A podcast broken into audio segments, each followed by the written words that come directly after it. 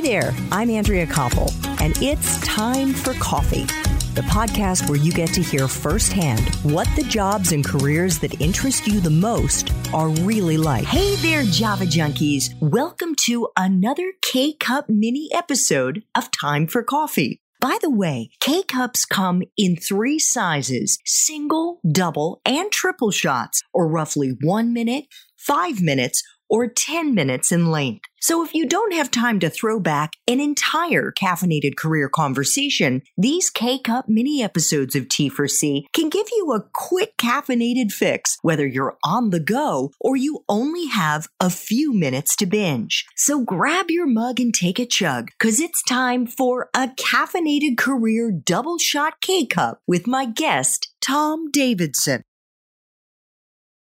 So, for our listeners, Tom, who may be in college right now and are interested either in technology or education or both, what are the kinds of positions that you're usually most interested in hiring? We're right in the middle of the coronavirus. What do you think would be most useful for them to study? They may not even have to major in it, but at least to become familiar with and to start developing some of this expertise that would be attractive to a company like EverFi?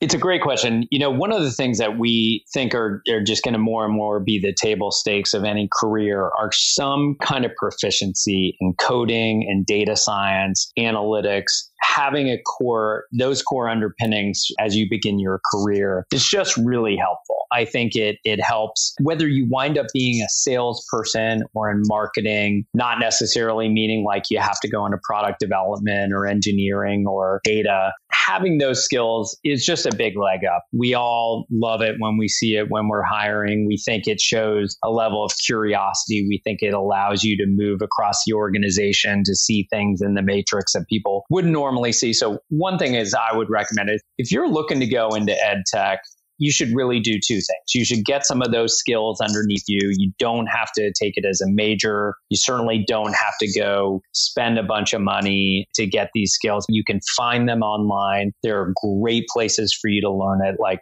Pluralsight, General Assembly, others, and learn those skills. The second thing is, I think that we all want to see that our hearts are in the right place, that this comes from an experience that you show of wanting to lift kids, that you care a ton about the journey of kids. So I love it when I see someone who's learned those tactical skills that I just mentioned, but also says, listen, I've spent five hours a week or two hours a week or one hour a week mentoring a student. I work in a school based program or in high poverty areas. I, I've taught a class every year doing XYZ or served as a teacher's aide. Like, I think we all want to see that you cared enough coming up along the way to really get your hands dirty and in the types of pressures often that get put on kids in schools and the gaps that need to be filled in their education.